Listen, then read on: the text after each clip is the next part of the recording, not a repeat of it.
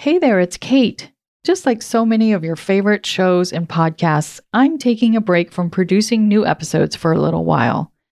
I'm planning on coming back in the fall, and in the meantime, I'm replaying some of my favorite and best stuff, so you can catch it if you missed it the first time, or even re listen, because there are always different messages for you in the things you hear at different times.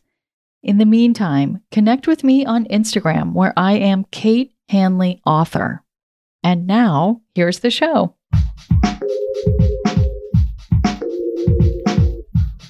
What if you could become a better person, not by working harder, but by taking one small step a day? And not because you're a bad person now, but because there's something inside you that's ready for more. How to Be a Better Person gives you one tiny step a day you can take to be the person you want to be. My mission? To help you live your best life. Hi, and welcome to How to Be a Better Person. I'm Kate, your host and author of the book How to Be a Better Person. This week on the podcast, I'm talking about money mantras, simple principles that can change the way you think, feel, and act around money so that it starts to feel more like a positive force that you have a good relationship with than an adversary or a problem. I am super excited to hear from today's guest on her number one money mantra. Jennifer Barrett is the Chief Education Officer at Acorns, a savings and investing app with more than 9 million users. She's also the author of the book Think Like a Breadwinner, a wealth building manifesto for women. Jen is a contributor to so many publications. She's also a TEDx speaker, a breadwinner herself, and an overall smarty pants and lovely person. And I, for one, am psyched to hear her advice. Jen, welcome. It's so great to have you. Thanks so much. It's great to be here. The title of your book is Think Like a Breadwinner, which is also a great money mantra or guiding principle that we can use to have a better relationship with money. Where did it come from? Well, thinking like a breadwinner is really thinking of yourself as a breadwinner too. And that the truth is, most women in the US have been socialized not to think of ourselves that way. I know I wasn't. You know, I considered myself an independent woman. I was able to cover my expenses, but I had my own wake up call in my early 30s. Um, you know, and at the time I was paying half the rent and bills with my husband. I had a small 401k. I had a little savings. I thought I was doing okay. But we were in a, a small one bedroom apartment rental in Brooklyn, which is not unusual in New York City, but sharing our bedroom with our toddler. And I remember one night I, I looked around, I was up with him, kind of pacing back and forth, trying to get him back to sleep. And I looked around and it really hit me that we were in an unsustainable situation. Mm. And even though I thought I was pretty independent, I was not in a position financially at that point to get us out of the situation, to help us buy a place or to even rent a bigger place, to be sure we could afford a second child. These things that were so important to me, I realized I hadn't saved and invested enough to help us afford them. And I was still honestly living almost paycheck to paycheck. And so I had this moment of, how did I get to this point where the things that matter most to me are at stake? And I looked back at the money choices I'd made, sort of trying to figure out where I went wrong. And I realized that deep, deep down at an unconscious level, I had assumed my husband would be the one to take care of that, just as my own dad had. Mm-hmm.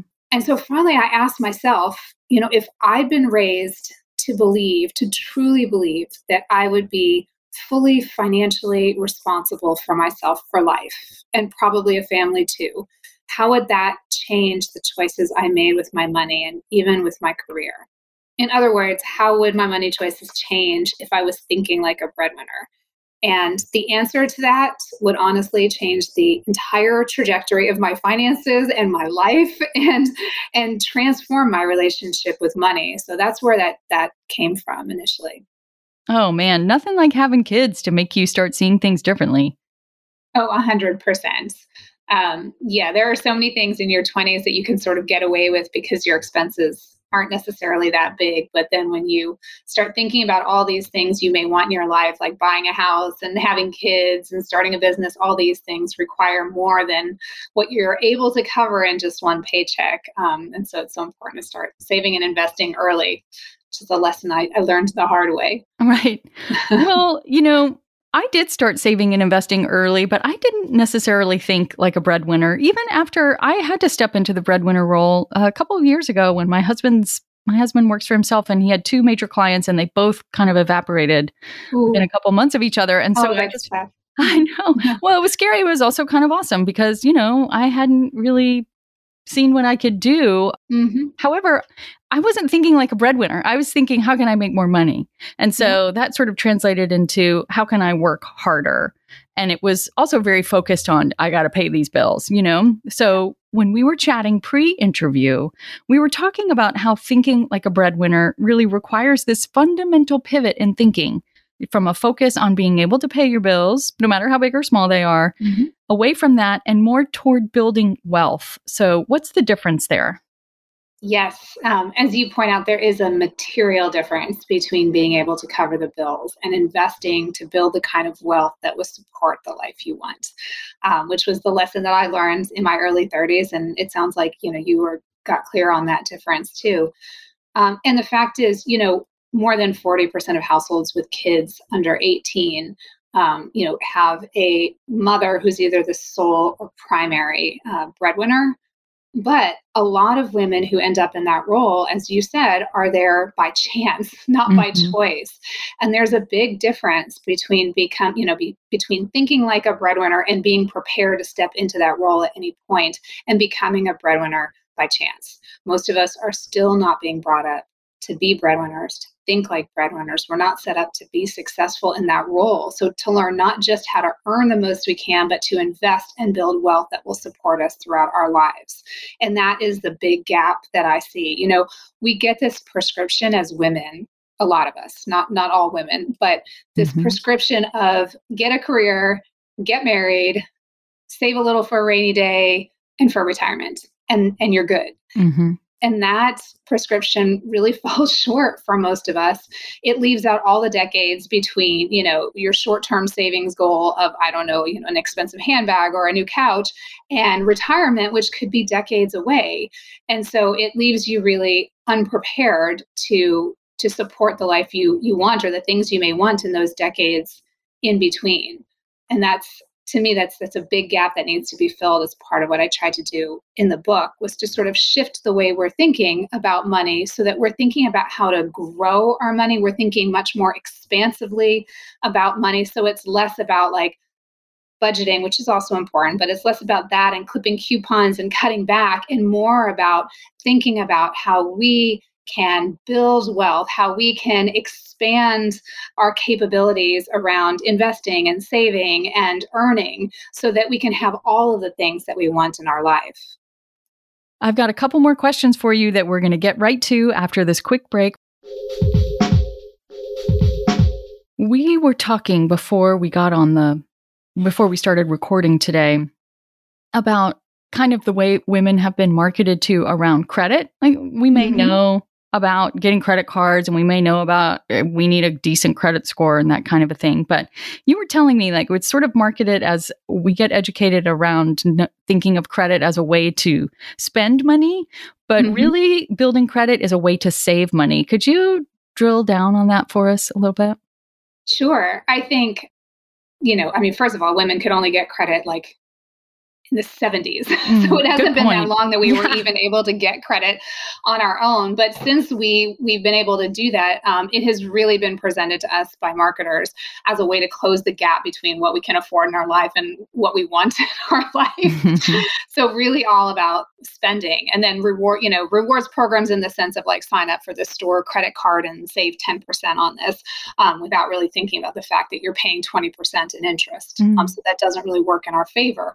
But really, that's very different. And the way I talk about this in the book is like, if you think about credit from a breadwinner standpoint, your primary goal is to build your credit and get an excellent credit score so that when you go to buy a house or you go to take out a loan to start a business, you get absolutely the best rates you can.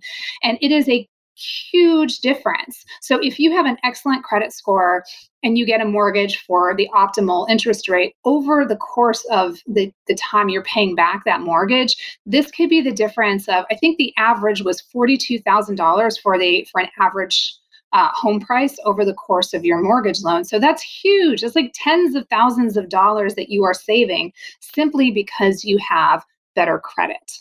And so it's a very different way to look at it. I mean, the other opportunity that I talk about in the book too, that I've taken advantage of myself, and this is you have to be pretty disciplined with your credit cards and make sure you pay it off each month. But if you have good credit, you can get credit cards that have incredible rewards programs, right? And mm-hmm. so you can actually use your credit cards for your spending as long as you pay it off each month and you can make money. So when we needed to do some home renovations, I took out a credit card with a 0% introductory rate for 12 months and a bonus $350 if you spent I think it was $5,000 in the first few months. So I spent that easily on these home renovations then I spread out my repayment over 11 months. So I would finish paying it off just before the 0% interest rate went away. And between that and the other spending I did on that card, I think I got $550. So not only did I pay no interest, mm-hmm. but I mm-hmm. got over $500 back from this credit card. So there are ways to really think about credit, you know, in a way to support us and to actually bring income in and to help us save money um, rather than using it for spending purposes or to close the gap between the life we aspire to and the life we can actually afford at that particular time. Oh man, that's so savvy. You've got my wheels turning over here. what is a tangible way? So that that's a tangible way. I have some home mm-hmm. renovations going up, so maybe I'm maybe I'll look into some credit cards out there. But what's another tangible way that we can put thinking like a breadwinner into practice? You know, somebody who's listening to this interview right now is starting to have her eyes open to like, oh, there's another way to think about this. How could she or he or they yeah. integrate this idea and get it into their cells by taking some kind of action? Sure. I mean, first of all, there are so many benefits to thinking this way, and I think we don't talk about it enough. Whether you end up you know in the the main earner in a relationship or not this is like an insurance policy right mm-hmm. this gives you the security to know you can provide for yourself and for others whether or not you have to and i think like why wouldn't you do that for yourself we talk so much about the importance of self-care and this to me is true self care. So, some really basic ways to do it. And I provide some specific steps in the book too. But, you know, it's about building good credit and leveraging it to build wealth, which I mentioned a minute ago. How to set up really strong savings habits so that you never feel stuck in a bad situation. And that's automating your savings, looking for high yield savings accounts, um, investing strategically to grow your money so you can become less and less dependent on your paychecks and have more and more choices in your life. And so that part of that is just looking at every paycheck that comes in as an opportunity to become less dependent on the next one. So, looking at the money coming in and taking as much of that money coming in and putting it to work for you so it's growing in the background of your life and you are quietly building wealth while you're working. And over time, that makes you less and less dependent on your paycheck. And you can get to the point, whether that's retirement or before retirement, which is would be ideal. Mm-hmm. where your investments are generating enough income that they will that will be enough to cover your basic expenses and that is true financial freedom. So, in my mind, what your ultimate goal is to make yourself less and less dependent on those paychecks and really focus on investing smartly so that the returns from your investments can provide enough to support you one day. Now, obviously, that is what retirement is, but I think there is a huge opportunity to do that even before the traditional retirement age of 65 or 75 or whatever it will be by the time we retire. um, and honestly, it all starts with asking yourself you know, am I making the kinds of money choices that will ensure I am able to take care of myself financially throughout my life, you know, and support the life that I want? Whether or not you're single, you're married, you're divorced, whatever your situation is, knowing and having the confidence and security um, of knowing that you are making the money choices that will support you and the life you want. That's what it comes down to. Ooh, sounds so good. Sounds so good, Jen. so tell us where we can find your book and where listeners can connect with you on social. Sure. You can find out more about the book and order it or pre order it now. Uh, it's out on April 6th at jenniferbarrett.com. It's B A R R E T T.com. Um, and then I'm on Instagram, you know, LinkedIn, Twitter, Facebook, um, usually at J Barrett NYC. Fantastic. Thank you so much for being here today. Thanks so much for having me. Hi, it's Kate back with your tiny assignment. Man, Jennifer got my wheels turning. I don't know about you. So, lots of things to think about, but let's do something really practical. And that is to figure out where you are going to put aside some money that's just for you. Is it going to be a savings account or is it going to be an investment account? If it's a savings account, go and Google high yield savings accounts like Jennifer referenced in her interview. See if you can find something that's going to give you a better interest rate. If it's an investment account, ask a few friends where they're doing their investing. There's all kinds of options these days, and there's something that's out there that's right for you. Thanks for listening in, and come back tomorrow for another money mantra. Thanks for listening to How to Be a Better Person. Our theme song is Left for Deadish by Junior85. The podcast is mixed by Sound Advice Strategies. If you liked what you heard in this episode, share it with someone you think would like it too. Your voice matters. Also, How to Be a Better Person has an official newsletter that sends the past seven episodes, a sneak peek of the week ahead, and one well chosen meme to your inbox every Saturday morning. Sign up at beabetterpersonpodcast.com and click on Get Podcast News. I also love to hear from listeners. I mean, I love it. Send me an email by clicking on the Contact Kate button at beabetterpersonpodcast.com. Tweet me at Kate Han, K A T E H A N, or find me on Instagram at Kate Hanley Author. I look forward to connecting with you.